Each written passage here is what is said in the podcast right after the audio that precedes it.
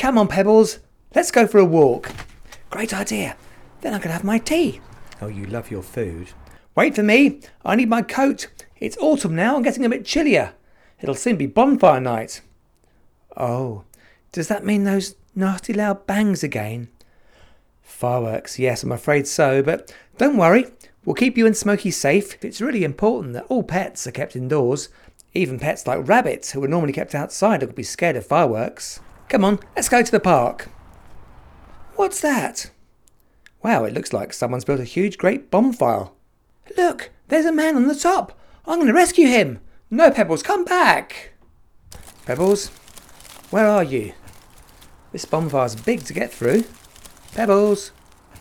Well, there you are. What are you doing? I'm looking for the man. It's not a real man, silly. He's a guy for Guy Fawkes. In a couple of days, they want to set fire to him. Set fire to him? People are strange. Ow! What's wrong now? It's a prickly thing on my nose. Let me see. Oh, it's a hedgehog. It's a baby hedgehog. Oh, I think it's... Is it asleep? I'm not sure. He's breathing, but quite slowly, and looks cold, and he's going to be too small to survive. People really should check their bonfires for small creatures before they light them.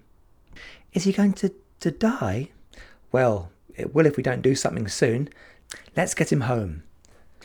Okay, let's look here now. We need a box. Where can I find a box? I know, there's a cardboard one in the garage and some old towels too. That'll make him comfy. Put him in. Make sure he can't climb out. I bet he's hungry. What do hedgehogs eat? Well, Pebbles, I think the best thing we can feed him right now is some of your dog food.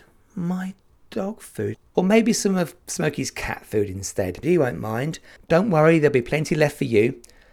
Mash up the food and make sure there's some water too. So, are we going to keep him?